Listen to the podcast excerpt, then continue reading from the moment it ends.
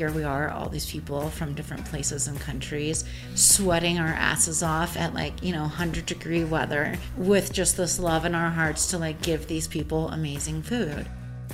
She's screaming at him again. And then he very calmly turns and he's like, She's going to give you a 10% discount. I was like, Tell her, I said, Thank you. That's so kind of her. and I hand her my credit card. She, like, in perfect English, is like, Why are you buying 800 sticky buns? Like, what is this for? But it's those moments in time that make me want to keep doing what I'm doing. Like you have to be the ultimate Girl Scout. How are you going to save the world? You have a stick of gum, you know, a paper clip, And garbage bags. Right? yeah, And and garbage bags, Tons of Lots garbage. of tons of garbage. garbage bags. But I always say, keep working hard and stay humble.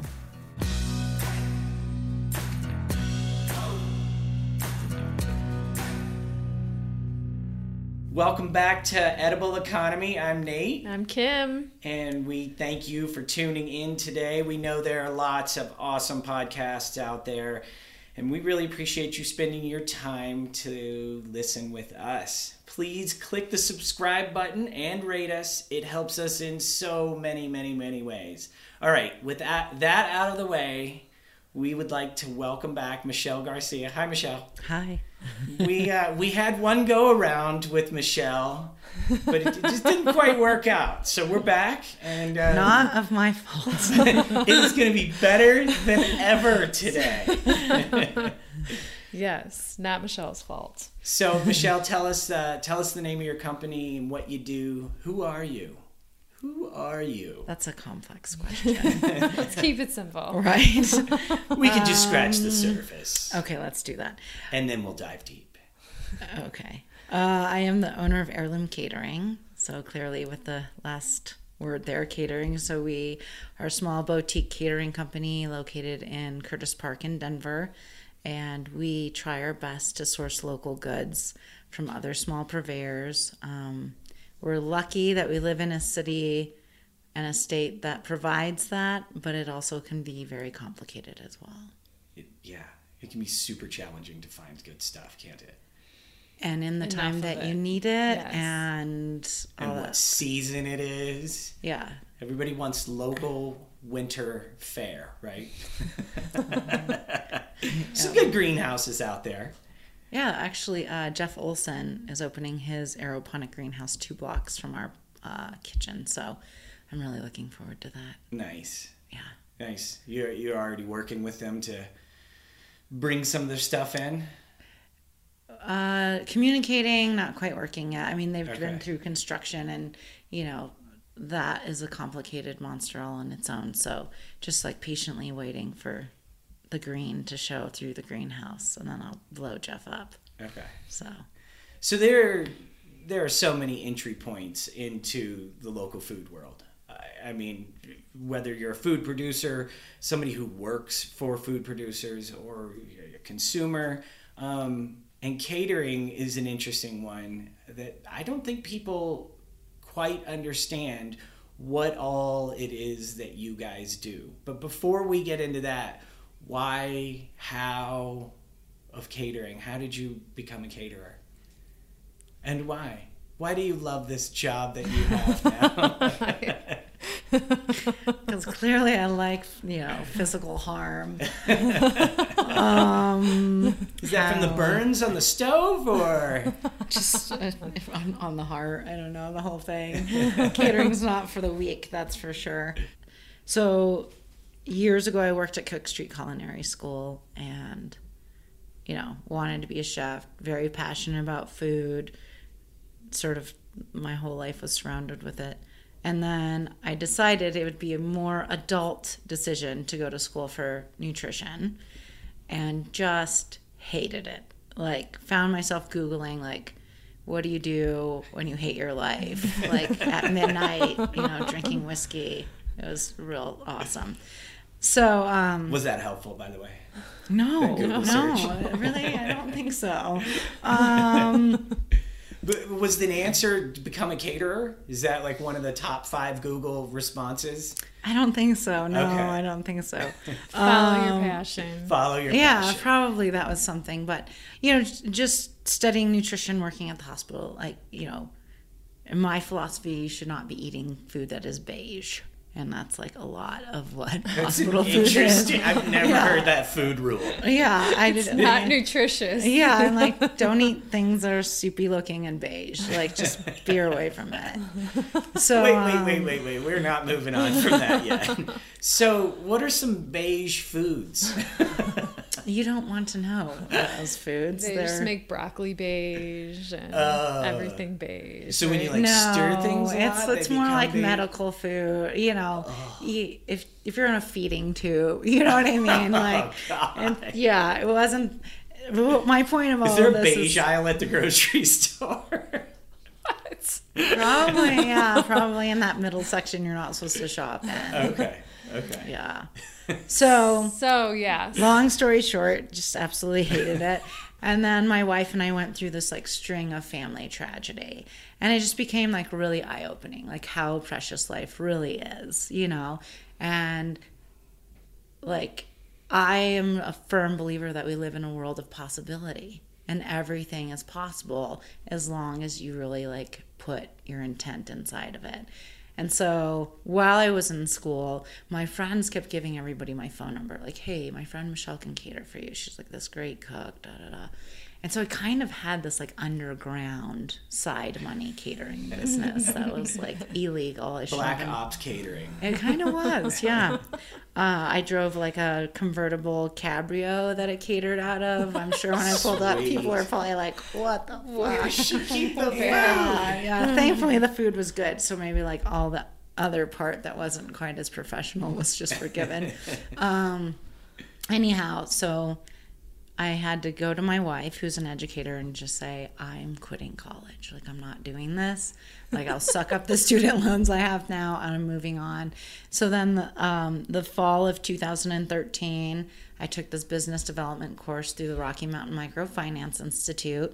Graduated from that course, I think it was like the beginning part of December, and then launched my business January of 2014. Okay, So and that's a really cool program. You've e- explained a little bit about that. Just, Um, just a side note, because I think that's awesome. It is really awesome. It, it's um, so it's not the Rocky Mountain Microfinance Institute is a nonprofit, and I think it's about three times a year. They have this twelve week course, and it's lovingly called boot camp because it's grueling.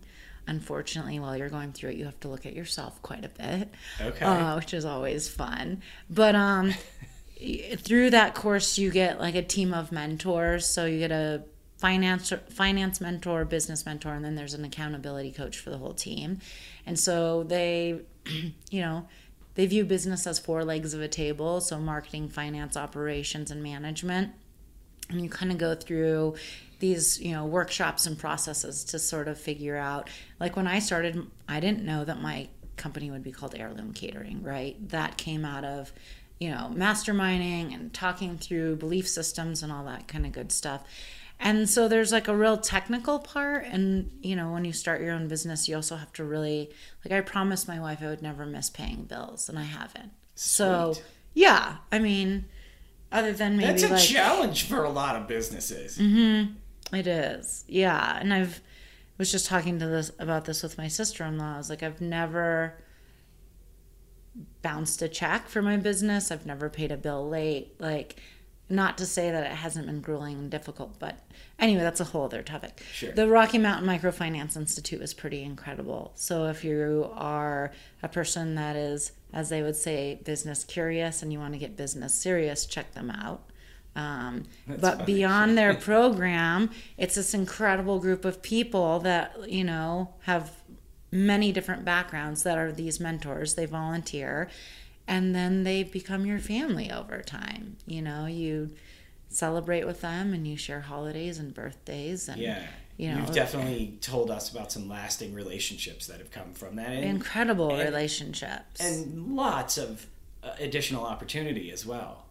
Yeah, yeah, a lot of connections have been made. Um, you know, for instance, we just did the we were invited to do the sushi den event, uh, which is a fundraiser, and that was through one of my connections through the Rocky Mountain Microfinance. And that's a big deal. It is. It. I mean, what- it's sushi den. It's like one of the best sushi restaurants in the country. Okay. Um, and you know it was So what was that? I know we're jumping all over the place, but what was what was the fundraiser Well, yeah. so um, i think it was about three years ago um, when japan was it an earthquake i believe? And um, so the hometown that the two brothers that own sushi den are from and where their brother ships their fish from their other brother uh, suffered a natural disaster. And so they obviously were like we have to throw a fundraiser to help get our community back home back up. So they did that the first year and now every year since they do the same fundraiser but they choose a different nonprofit or a different you know group that's in need. So this year the uh, nonprofit was we don't waste. So we don't waste goes to you know like pepsi center all kinds of different places where they have excess amount of food. They pick that up and they fe- feed you know homeless or families that need that help. Oh, that's cool. yeah, and it's also great because then all that food's not going into the landfills and creating pollution, and uh, so their impact is pretty great on the environment as well. So it was it was great to be involved, and the theme this year was street food, and they had 15 chefs from Japan there, and Really? They flew yeah, like, 15. all these people. It was awesome. so awesome. Yeah. And it was incredible because, and I don't want to make this political, but just like the climate of the world right now seems a little scary. And then, you know, here we are, all these people from different places and countries producing food, but we're all on the same like rooftop of a parking garage, sweating our asses off at like, you know, 100 degree weather with just this love in our hearts to like give these people amazing food. And then after it was all over, we partied together. And you know, there was people from Jerusalem at this party, people from Japan. Everybody was like, obviously, I don't speak Japanese. I wish I did. It would probably be a lot more fun, but um, it was really cool because that, you know, we all tried our best just to communicate. And then i noticed there was a theme. Like several people would just say, "But we're all just humans." you know no matter what they were talking about like at the end they would just say we're all just humans like we're, we all have like the same needs and desires right Yeah. and so it was really wonderful to like be in that environment and like love and share like that experience with these folks like it was so awesome One of the Sounds things great. that we talk about all the time, and, and it, it's one of our drivers, is that it doesn't matter if you're on the right or the left or the center or way off in any any direction. Food really brings it brings everybody together, and Absolutely. it's it's one of the things that we really love about all of the different local food endeavors that we do is that it, it crosses every single boundary. We we've talked about having debates or having something where you know both parties can come together out at the farm for some event to say, hey, look, you know, when you eat. You don't have to hate each other. Just, just put it on pause for an hour or two. You know well I it's interesting anthony bourdain was quoted to say you learn a lot about a person by sharing a meal with them and that's really true and i you know And that's for time immemorial. I mean, that's Yeah. that's what people do.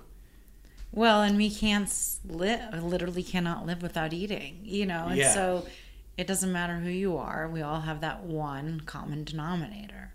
Yeah, it, it's so neat. Yeah. So, what did you do at the event?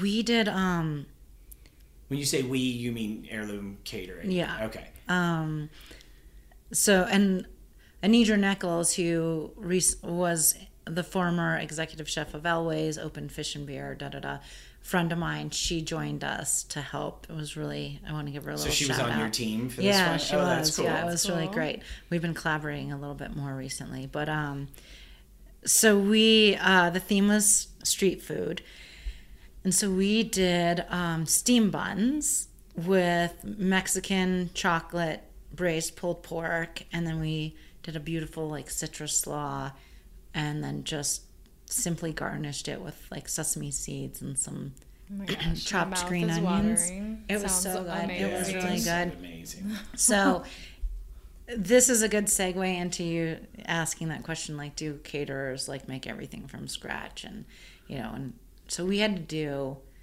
800 sticky buns So how can you do everything from scratch? Well, you can't. And and the thing about it is is you have to like I also like am a person that like resources the people who are like the experts at something. Sure. Right? So we're not the experts of making sticky buns. So I found this Vietnamese bakery and we purchased 800 sticky buns from them. And it was such also a fun cultural experience. Like called them the woman was like just come in, you know, cuz over the phone we were like not communicating very well. so I go in and I say to her, I'm the person who called about the 800 sticky buns.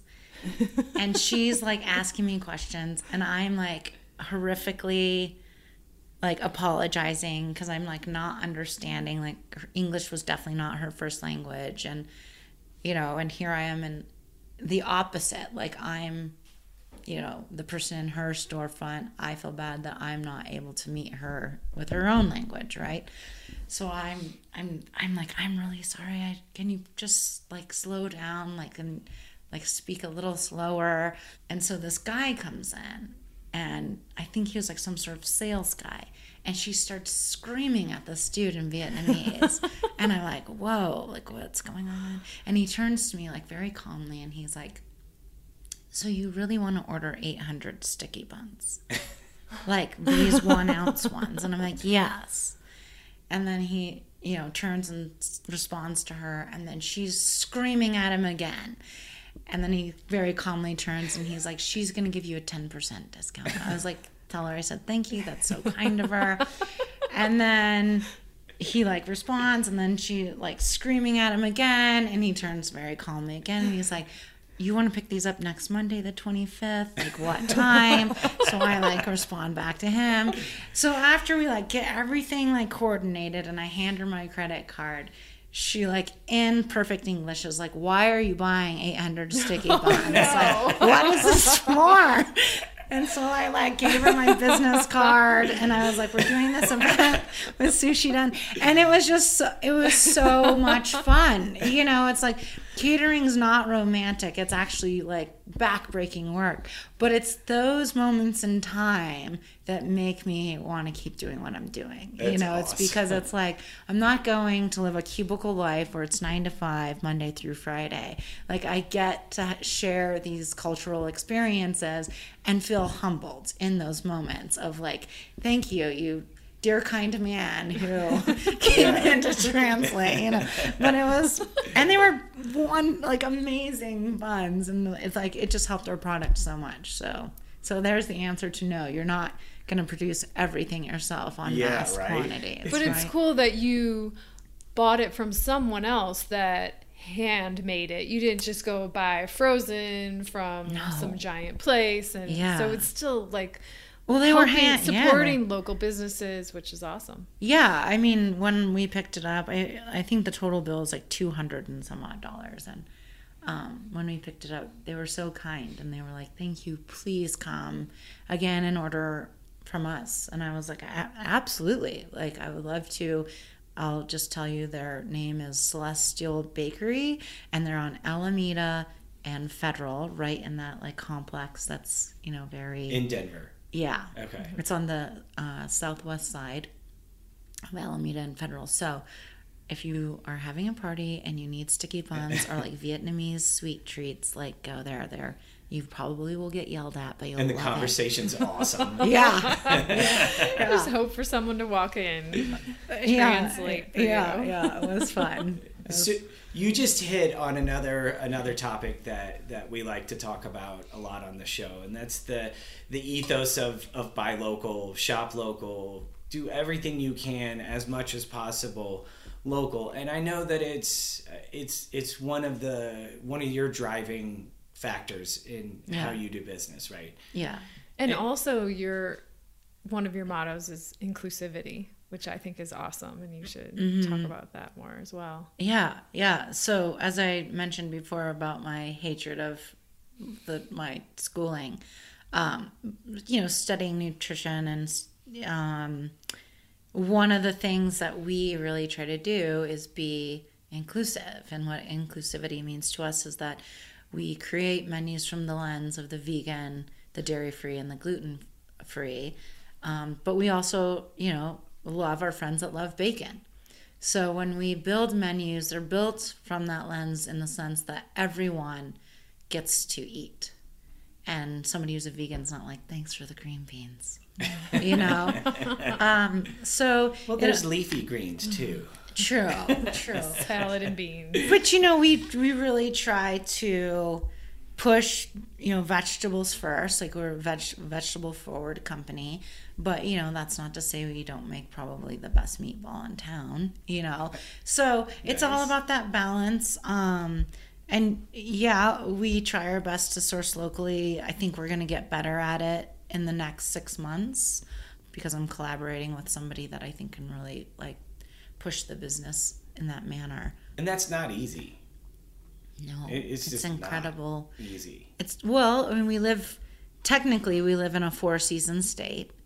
Colorado's becoming much more creative in the way we grow things. You know, we've seen more greenhouses and aeroponics and more food produced in that manner. Um, but yeah, like come January when somebody calls you and they're like, "We want a farm to table event," you're like, "Okay, well, you should fly to Napa or Southern California because like right now this is not our jam." And as as far as like buying local, I truly believe, and I want I I'm gonna stick with this, is the reason why Colorado, one of the reasons we've had a great success in weathering some of the recessions, is because we have a strong entrepreneurial spirit. Most people that you meet are thrilled to tell you about like the new cafe that opened and it's not a Starbucks Right. or Yeah. the farmers market where somebody makes you know kimchi or you know in fall all of us drive down federal and we buy roasted chilies you know Yeah. as simple as that and you know you guys might see it at the farmers markets like people are driven for those fun you know the bee farmer or whatever and it's exciting the will is there for sure. I mean, the, Mm-hmm. the will of people, the want to buy local in Colorado is amazing. Yeah, the mm-hmm. awareness of what it's mm-hmm. doing. Yeah. It's, well, you know, the I mean, buying local helps us. You know, when you go to Walmart, you're giving money to the Walton family who le- needs no damn money. Okay. yeah. when you go to the farmers market, you're literally helping. You know that bee farmer, or whoever put braces on their kids' teeth, or Right. pay for their music lessons for the year, or build a new fence, in which I just did for my house. Yeah. God help us all. Cedar's very expensive right now. But um so the those are the things I think of, right? Like when I'm writing or not writing a check I paid by credit card, but going to that Vietnamese bakery, it's like those are the things I think of. Like how does that impact that family? Right. How, you know, does and you have a much stronger impact. I can't Yeah. remember the the factor, but it's it's it's something like there's the the money's recycled three times through a local economy. Yeah. As opposed to if you go to a big box, then it just leaves the community, Yeah. and you get a third of it one time.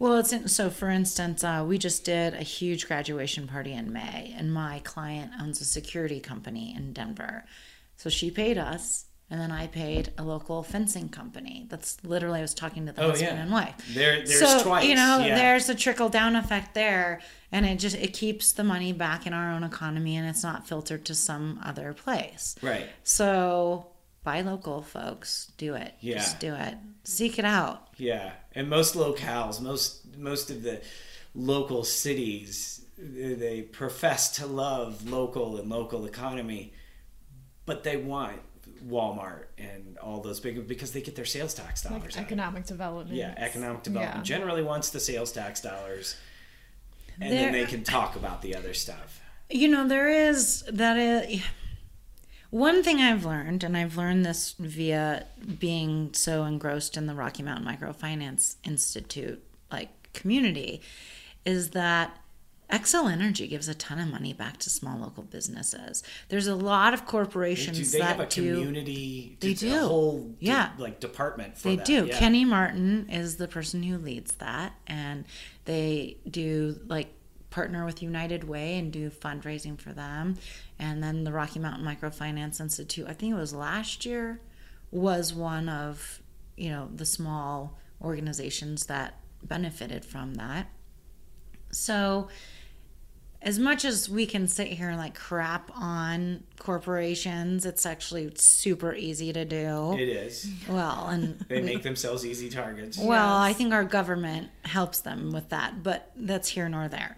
So there is that balance, right? It's sort of like we have to find those. Sometimes we have to find those partners that are those large corporations. Yeah. you know, and well, there's good corporate stuff. citizens and bad corporate citizens. There is, I mean, there's right, good actors right. and bad actors. There in all of them. is, yeah.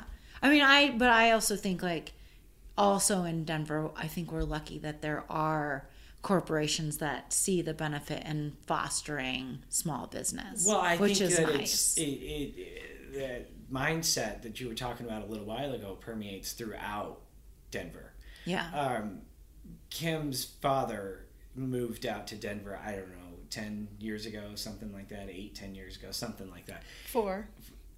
Four. I know it feels like eight to ten, but it's four. 25 years ago. and then they moved back, and then they came back. So it's it's been going on for more than four years, right? No, okay. Thank goodness he's building us a chicken coop right now. as we speak. But anyway, one of the comments that he always says, he's driving down the road and it'll be three o'clock on a Tuesday. And he's like, nobody works here. Nobody works here. Like nobody, and and because he's from Chicago and he's used to everybody Oh, getting, on, the train, on the train in the morning. going down to the city, going into the cubicles and working, and then getting back on the train and then coming back out. And there are so many independent business people here. I mean, you know, there's there's four of us sitting around this table. Kate's with us. And everybody here essentially works for themselves and contracts with others. Everybody at this table, at least for sure. Yeah. Yeah. And you see that, I mean, maybe it's just because we're so in it, but I, I mean, I know so I many mean, that's people. sort that, of like an unfair statement because, like, at this given moment, I have red Adidas sneakers on, jeans, and like a V-neck white T-shirt, and like a bit. I look like a degenerate, really. and What? Wait, wait, wait, But- yeah, wait, go down this rabbit hole. Right. I'm excited to Where are hear we this. going? and like oftentimes my work bag is literally like a chrome bicycle bag or whatever. But you know, it it can be perceived that I'm not working, but I'm like Oh, right, right, right. But as as I'm like walking down the sidewalk, they're like. What this degenerate's not working. It's like, Yeah. no, actually, like I've probably worked for like 36 days straight. Been Yeah. up since 4 a.m. And Yeah, I'm on the yeah. phone right now doing something yeah, like making a deal. I'm multi. It's, just that, it's yeah. just that we're all driving around all the time. Right. There's always like traffic, and it's not like you know only traffic at 8 a.m. But I think we 5 get to choose how we show up, right? Like, yeah. I mean, don't get me wrong. When I have meetings like with Clyfford Still, I don't show up dressed like this. Like, yeah. It is we're funny friends, that so I'm like, the masks and costumes that we put on as, Yeah, we- as we small play- business owners, you know? yeah, we Yeah. play roles, Yeah. right? We were just, I was just talking about this with my um, sister-in-law about my nephew and how he's like showing up to his dad's job sites like with no belt and his pants are falling down and his dad's like yelling at him like go home. Don't come back to the job site until you look like a decent human being. And i was like saying to her i was like yeah that's like a lesson you have to learn. Like you can't roll up to like Xcel Energy or the Clyfford Still i can't dress like this. Like i have like dress clothes but like if i don't have to look like that i'm not going to. Right. But But it's you're like still working all the time. yeah i'm still working uh, we had a we had a day last fall where in the morning time we were in the mud working doing doing who knows what we were doing i know we were outside working probably Failing weeding, doing- at growing drip tape. corn. yeah and and so that was the morning so you had you know the farmer costume that we had on and then we had the fall festival began so then we had to put on you know the welcome to our farm. This is welcome you know and mm-hmm. feel great about being here. And then i had to leave to go to a pitch contest. So i was wearing not, not quite a suit but something like it. And then went and did that for an hour and a half. We won, by the way. And then That's awesome. drove back here and had to put back on. I don't know. The I, I think we put back on the "We're here, welcome to the farm," and that only lasted for a little while because we had a giant windstorm. So then we had to go back and change into yet another mask because you have all of the. It, it's an, it's amazing all of the different things you have to do as a small business owner, but it is Yeah. also amazing in Denver that it's okay. It's okay. Well, and I think there's that. like an under- You don't have to wear a suit here. Yeah, there's like I think there's like a greater understanding of maybe we have casual garb on or whatever, but that that doesn't. I think because there's so many entrepreneurs, like there is kind of a more of an understanding of what that lifestyle looks like, and it's it's not easy, right? So Yeah. I mean, I, I remember, you know, years ago, I would be like, oh, judging myself for the way I show, show would show up to something, but nobody knows that maybe you were like up at 5 a.m., had a lunch event, like literally took like a whore bath in the bathroom at your kitchen, put like a suit on, and ran to like a business meeting and arrived 10 minutes late, you know. So, but now I. Looking great. Right, looking fly. Feeling good. Yeah. that lavender oil it works um so but but now i'm like less judgy of others i think Right? because i have just a different understanding of all the hats that we wear you know i had to like explain this to some of my staff the other day it's like we own a catering company i own a catering company and literally 5 to 10% of what it takes for this company to operate is cooking Yeah. Yes. Yeah 5 to 10% It's crazy. when people are like, "Oh my God, you own a catering company," I'm like, "It's not romantic." Do you just get to sit and wear the big tall hat? every I day? just like sit in like an herb garden all day, and I'm just like, oh, plotting so the next- zen. Meditating about your next menu, right? Do you have the big chef hat? No, What are those no. called? I don't know. Big Don't chef hat. hats. Big chef hat. Big chef hat. It's a big chef hat aisle. I don't know. No one wears store. those. No? No, no. Well, What I about want the to. So now I want to talk more about actually cooking. Like what? About what are your? Yeah, about catering. You catering. want to talk about catering? I do. Yeah. Okay. Before we're out of time and, and out of you know words. Right. So, that happens to me. yeah. I can talk a lot and then it, the wall comes in. So what's your favorite thing to cook or the favorite your your favorite thing that you've prepared recently? Are you gonna say meatballs? Because your meatballs do look amazing. Your No. homemade, like rolled, I do beautiful like, meatballs. Yeah. My sous chef did tell me once that he, I'm the only person that he's ever met that cares about meatballs as much as I do. um, what is my favorite thing? Even if it's just right now, in the moment, currently. What are you hungry for right now? Right? Well, I've, I I mean, it's. I was just having this conversation with another chef friend last night, and um, I'm like just a really big fan of like five ingredient stuff, like where it's like really simple. You just get these great products and like, you know, for instance, I've been making like an arugula salad with watermelon and blueberries and feta cheese, and then Marcona almonds that are like have lemon zest and smoked paprika on them, and just with like a drizzle of um, redu- balsamic reduction. It sounds so basic, but it's like so refreshing. Amazing. I just amazing. yeah. yeah, I mean, I, you know, I just love what we all love, where it's like you go out to a field, you found find this like amazing basil, and then like these beautiful tomatoes, and you put it together. It's like it's so much more simple, I think, than people want it to be. It's like just buy great products. Yeah. Well, that's the thing. so you can't true. source great tomatoes from the grocery store. No, It oh, maybe God, like it's for two weeks out of the year, but Yeah. you have or to you find, just get lucky. Yeah, You have to grow your own or have an Yeah, I a have, like, neighbor that nine tomato to plants that are, like, yes. doing really good and i'm just every morning i'm like yes finally a good tomato people i don't think the average human knows about a good tomato I know. i don't i really don't I don't know that you really can understand the difference unless you go to lots of different markets and actually you have to put in some a little bit of work to figure it out. yeah Oh, But as soon as you grow a tomato plant, Mm-hmm. you you Then know you you'd know. always know.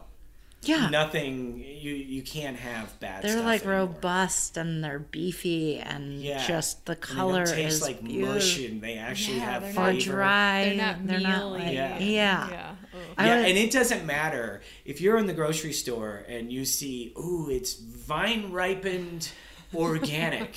Still It's not not it's the still same. just there's nothing in it. It doesn't have No. flavor. Yeah. No. Just Yeah. So that that's a Well, you know how commercial tomatoes are chosen, right? Like the for size and color and, and durability blemishes. and tr- like it's not about how they taste. It's not about, uniqueness either. It's No. about like them all looking the same Yeah. instead of exactly or like how do they live up to transportation right, Right. it's Right. not a, it's not the seeds are not chosen because they're like oh this one you know purple crimson heirloom tomato is the best it's like well that may not hold up as well in transportation as It's not a golf hold up ball as i well. don't know Yeah, Yeah. it won't. It won't golf ball. sustain being dropped three times.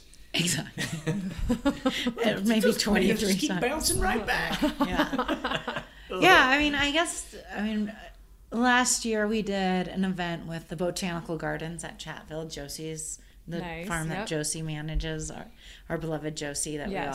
we all love she's, a rock great. star mm-hmm. yeah Josie works with Botanic Gardens and At is a farm. mutual mutual acquaintance colleague. And of everybody that, here. like, I'm just saying that because everybody that's listening is like, It's- great, She's- Josie. Who's yeah, Josie? She's given us Yeah. so many connections for the farm here too. She's great. yeah i Yeah. mean she works josie's with a rock veterans to farmers. Yep. She she does a lot. In yeah the she local food does World of Galway. well and she does a lot with local goods as well because she runs the csa and their, their csa is just not like fruit and veg it's like you get baked bread and like oh, and local- that's cool. like tons of different Yeah. things and she is the person who picks the purveyors and she gives them a lump sum check at the beginning of the season and she's like go at it buy whatever you need to be successful oh, nice. she's incredible We should sell her our eggs.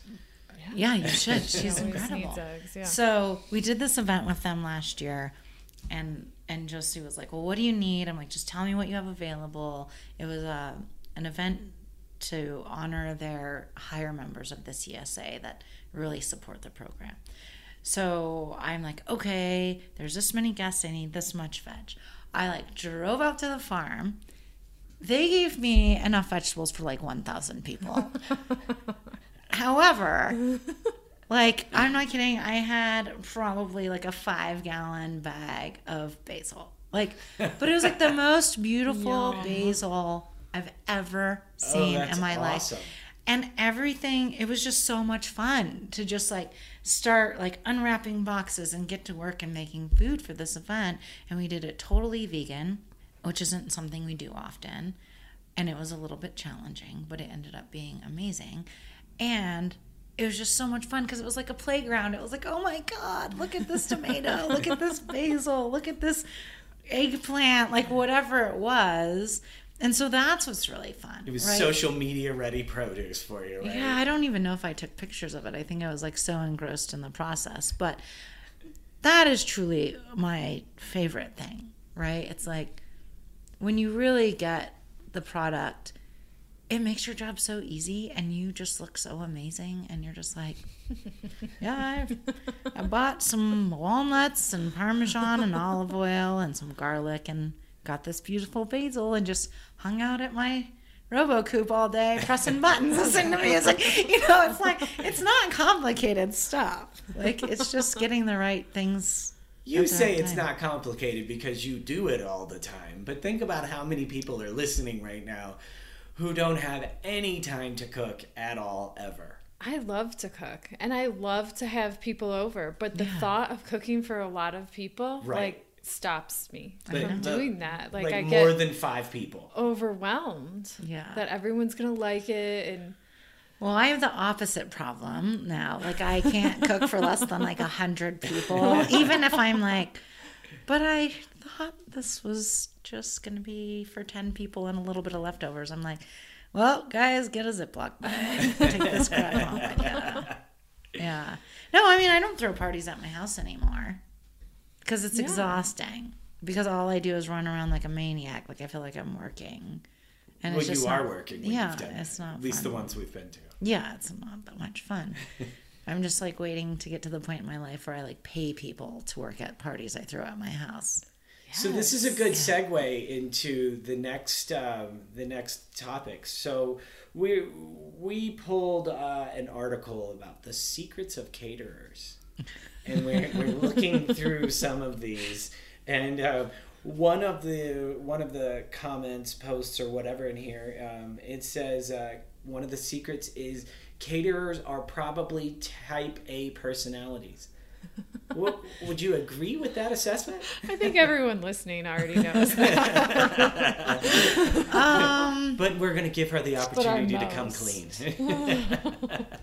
I think that the people who are very close to me know that I'm type A and oftentimes make people cry because I just tell them the truth. My wife likes to call it particular. She's particular.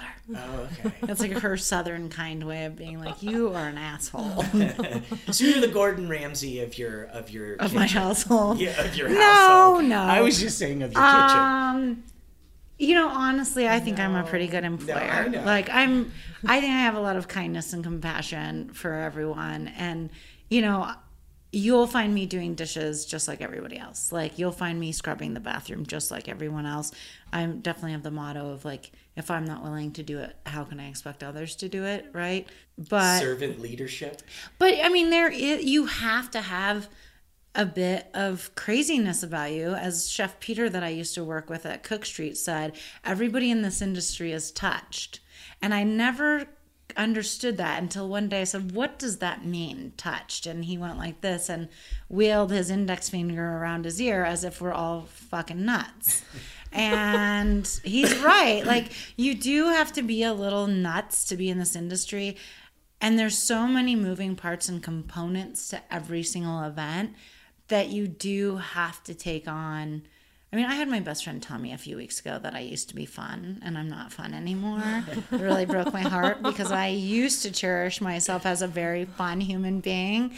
But, you know, owning a small business. I think that's what does it is owning a small business. it does. It like Sucks it's a fun fun out of it. sucker. Yeah. Think about it all the time, and, Yeah. all Yeah. the- and you just kind of stop.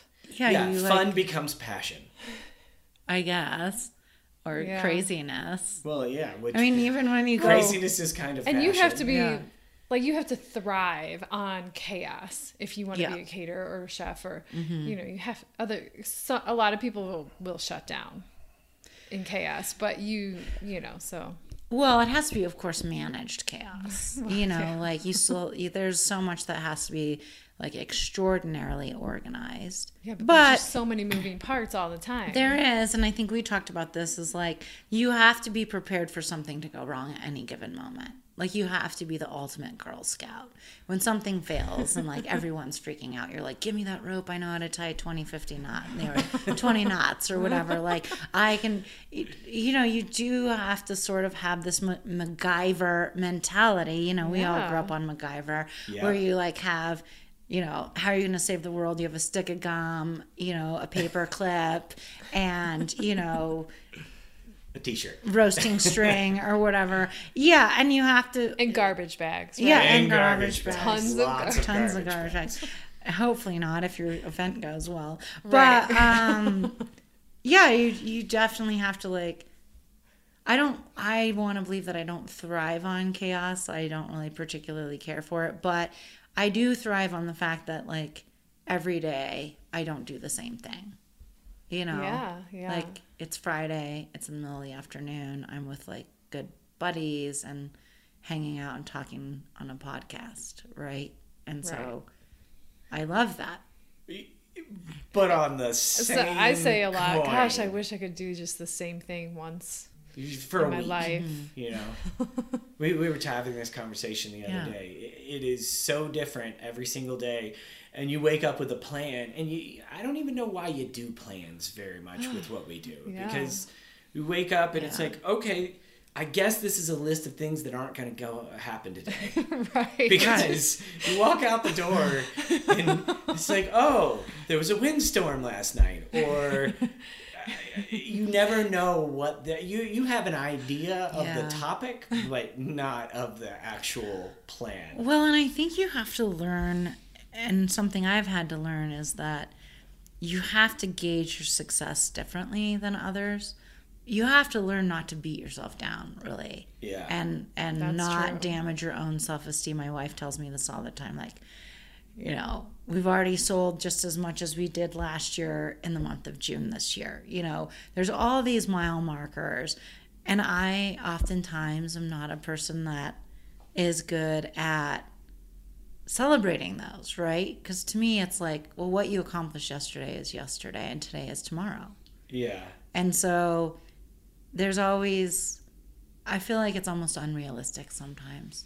That list is unrealistic. We're mm-hmm. Yeah. all a bit unrealistic because, and then you have to like remember, like you, you know, you guys have a child. I don't have one. I can barely like keep myself alive, really. But it's like you also have to remember you're a freaking person. You know, Yeah. you're a person that deserves to spend time and drink beers with your buddies and spend time with your spouse in like a romantic way. I'm sure you guys constantly talk about business, but you know, you're also real, but that it never ends. It's like the Right. last thing you think about before you go to bed and the first thing you think about when you get up. Yep. Yes. And every moment in between. Yeah, yeah, A- And whether or not the kid's happy. yeah. yes. All right, so I'm going to the next one. Off-site work can be a big challenge. Would you agree with that statement? What is off-site But all work? your work is offsite. Well, other than the art gallery next door to us, Platform. Sure. And those events are incredible. There's literally a door between us, and we open it up, and we're like, God, at the end of the night, like, God, this is so easy.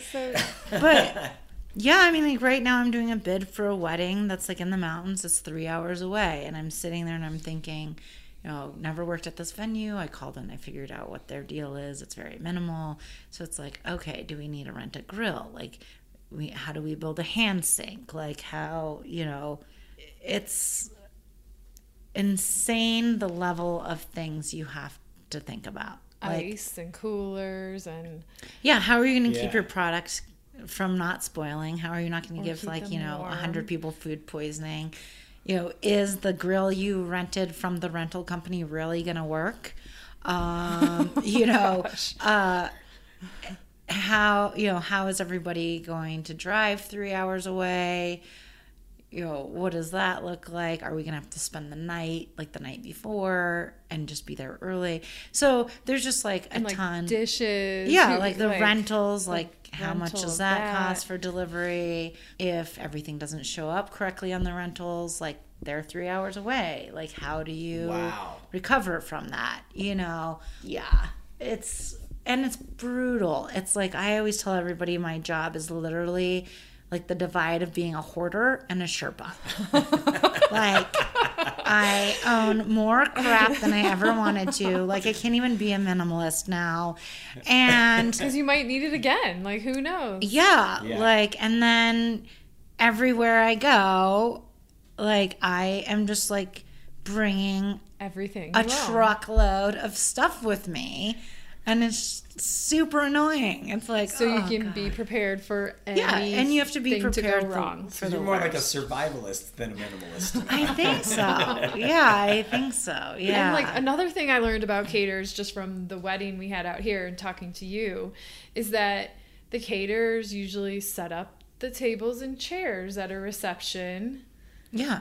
and then also like clean the bathrooms and like Mm-hmm. maintain the bathrooms through the event. Like there's all these things that you do that you don't even that people don't even think don't about. even know. Yeah, it's it's not uncommon for venues to require the catering company to like, I wouldn't say like scrub the toilets at the end of the night, but you need to make sure like the wi- the sinks are wiped down and like there's not trash all over the floor, and that actually drives me crazy. That is crazy. I'm like, you are charging five grand For for- your event. You clean it Yeah. you know whatever i mean you do what you have to do i mean there yeah there's so many so much liability and um and things people just like don't think about like Right. even like dishes right so people will be like um so you just like have like 400 plates, silverware, glasses. Like, no, no, a rent, no r- caterers rarely have that. Like, that's totally separate. That's like a rental order. But you have somebody you work with. Yeah, of course, of them to. course. But, you know, everyone's like, why is catering so expensive? And it's like, well, you want plenty of booze and, you know, beer and wine for 150 people. That's a thousand dollars. Your rentals are a thousand dollars. You know, it just, the list goes on and on. And then by the time, you know, let's say I'm organizing a wedding for 2019, by the time we even show up to the venue, hundreds of hours are put into that. And just like coordination, you know, talking to the client or different vendors, organizing your own staff, blah, blah, blah. Do you ever have events where you, uh, where the people are just like, you know what? I'm just bringing some red solo cups and some fork, plastic forks and paper plates. Yeah, I love those people. so, talk about fluctu- fluctuating food prices. Hmm. Does that do you notice that a lot, or is it different? Is it seasonal, or is it just? Yeah, how do you quote a wedding in a year and a half? Well, in my contract, it there is a line item that says, you know, if there's an item on your menu that fluctuates in like a greater than a certain percentage, then Yeah. you will Okay. be charged for that. I mean, Like if they want lobster, it's going to change from Market season price. to season. yeah, market I mean, yeah. So you just sort of do your best to like gauge that, and if it, I mean, like the lime crisis we had a few years ago was quite hilarious. Like the cartel was stealing limes in Mexico, and then they were like, Wait, what? "You don't." Okay, so a few years ago. Limes were like four dollars a lime or oh something. my it was gosh. crazy because there was some sort of fungus that attacked the oh. lime groves, and then it became you know public knowledge that limes were really expensive because they were you know a little bit scarce at the time so the mexican cartel was literally you know hijacking lime transportation and then they would resell it on like a black market or something my so gosh. limes were like and it was like a summer or a few months or something um, where limes were ridiculously expensive but i mean yeah i mean you do your best to like quote and be fair with your clients but you know you can't as a business owner take on that cost i mean it has to go back to the client Yeah. Yeah. Yeah. I mean we see that sometimes with um when fuel prices raise we'll see that food costs also raise. So we just well let's all hope for the best. Right. So the last uh, the last comment on this on this page that I'm looking at it says uh, caterers love the art of food and service. Would you agree with that assessment? love the art of it? Sure. Yeah yeah i mean Yeah, that's what I was talking about earlier. Probably is like this. Well, it was a softball. This I mean, it was a softball organized, crushed out of uh, the park, Michelle. Come on. well i mean there is artistry to it you know if if you were like oh i'm gonna come over for dinner and i was like well we're gonna have a watermelon arugula salad and i like you know threw the arugula on the table and like chopped you know the watermelon in three massive chunks and i was like here you go it would be awfully confusing you know i mean there is you know, we had an event where the caterer did that once. what no The shut caterer brought. Uh, It was it was someone's event that was Someone's held here event. at It the wasn't farm. our The, event. the caterer failed. it was a massive fail, and so the caterer didn't bring. It was a farm to table for. I, I don't even remember what, but anyway, something. The caterer just disappeared. Nobody could find the caterer. It was two hours into the event. Everybody was pretty hammered, and there was no food. And somebody showed up from the caterer and just had like a box of unwashed heads of lettuce, of uh, probably a ten pound thing of meat uncut, and was like, "Here you go." Yeah, it was and bad. And the people were just kind of like, uh, and we had to make if- sure that everyone knew that we this was not our event. Yeah, it we was- did not we had hire this nothing to do with caterer, it, and yeah. it was bad. that is absolutely horrific It was horrific. Yeah. Yeah. Well, people eat with their eyes first, right? And that's like one thing we really strive to do is use like usage of color. Like even if we're just doing simple roasted potatoes, we always use like tri-colored potatoes Okay. because people want you you have more success when there's a lot of color involved.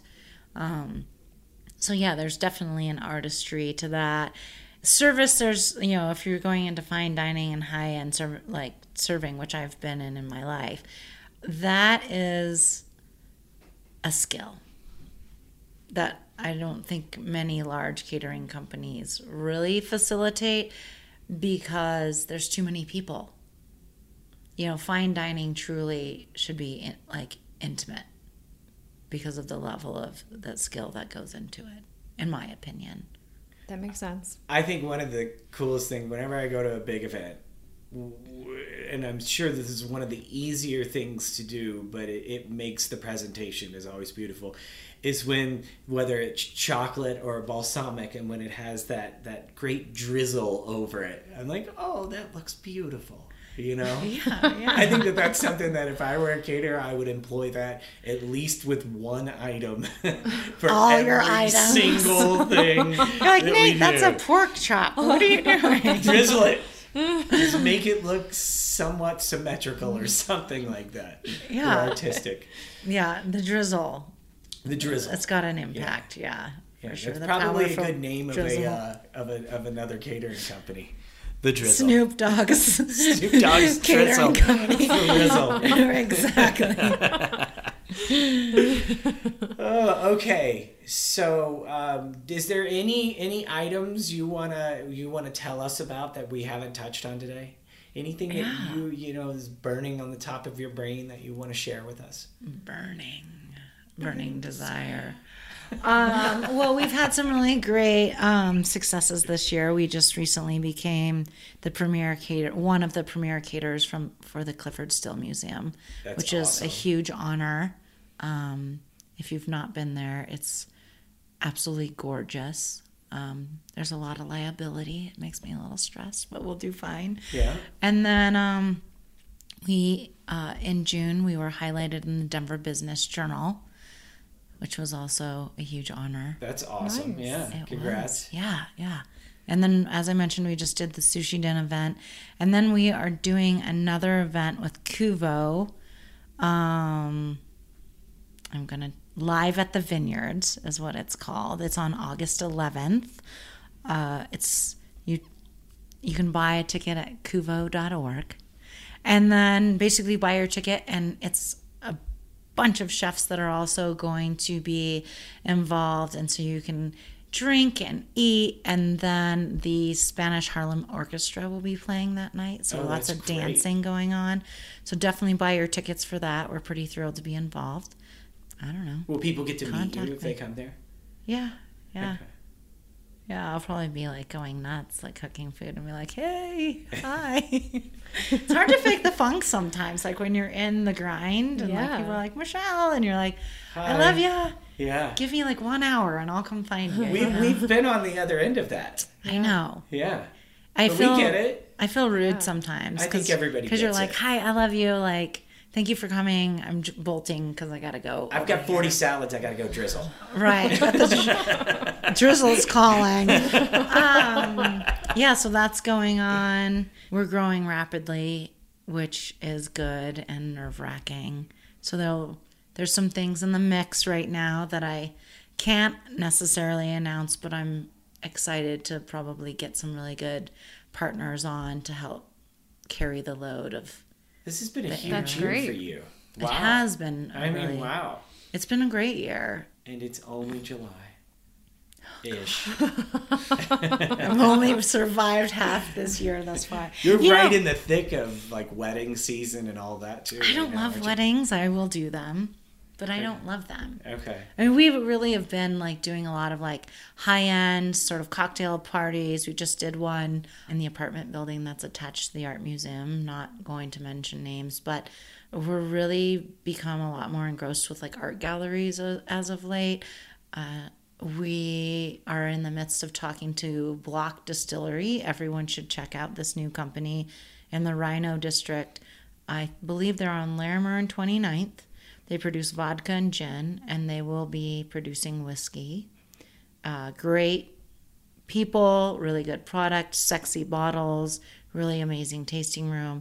But we are in the midst of talking with them about doing an event with the Denver Orchestra. So we'll see. You know, these are things that are. God, that'd be That would great. be It would be fun. Yeah. And that's I mean, I think that's the beauty of catering as as I've probably mentioned 50 times. It's not romantic. It's oftentimes not romantic, you know, but when it is, you get to take a step back and like pause and like check out the scene, you know, and and it can be fun. So, yeah, exciting stuff. Um, we've been super blessed to be put in front of the right faces and the right arenas and put in the hard work and the time to get where we are. But I always say, you know, keep working hard and stay humble. No, you just so you just took my last question. That's brilliant. My last question is if you could if you could share some message with the world, what would it be? I tell people this in interviews all the time. Like, "Oh, like accolades are fine, right? They are. But as I mentioned before, yesterday is yesterday and today is tomorrow. So I celebrate those accolades, but there's a real reality to owning a small business. And I tell people all the time, and they're like, if you could give advice, work hard, stay humble, and stay open. Like, open to new possibilities you know because you never know like sometimes you meet people and you're like who is this person god all the time. yeah and All the time. because people really want to help you right? they do and sometimes you have to like i've learned to just be like okay who is this person what are they about like i need to learn more about them because you never know if they're going to be like the next key to open a door for you Right. right? Mm-hmm. And so just be open, open to possibilities, and stay humble and work hard. I love it. Yep. Yeah. I love it. Okay, so That's great. if people want to find get in touch with you because they want you to come and do their event, how do they What's your website? What's your social? Come to Spuntino for happy hour. You can find me there from five to seven. Just kidding. Uh, no, you can. Um, our website is Heirloom Catering Colorado. The word Colorado is spelt out. dot com. My email is the same. It's like the longest email on the planet. Wow. Heirloom Catering Colorado at Gmail. And we're on Facebook as well, Heirloom Catering. And I, if you just punch in Colorado, you can find us. Our logo is a watercolor beet, so that's how you know it's us. It's a beautiful logo. It is. Thank you. Mm-hmm. Lucky to have that. Nice. Yeah. Well, Michelle, thank you. This is this has been this has been awesome today. It has. Yeah. Well, you know I Take love hanging two. Out time's with you Take guys. two charm, even guys. better. Right? yeah. So And you can go ahead. find out more. You can go to edibleeconomy.com and read the show notes and find all the stuff that Michelle talked about. And you can also like our Facebook page, Edible Economy, and our Instagram page. And don't forget to subscribe and rate us. That's right. That's right. Thank you for tuning in today. Again, we know there's lots of other things and lots of different things you can do with your time. We really appreciate you sharing your time with us today. And as Kimberly said, like, rate, subscribe, all those good things. Do it And leave now. a comment. And yeah. ke- and do keep it, it now. local. What are you waiting for? So, thank you. Have a fantastic And day. thanks to Truth and Legend Production. And thanks, Kate. Kate. Thanks, Kate.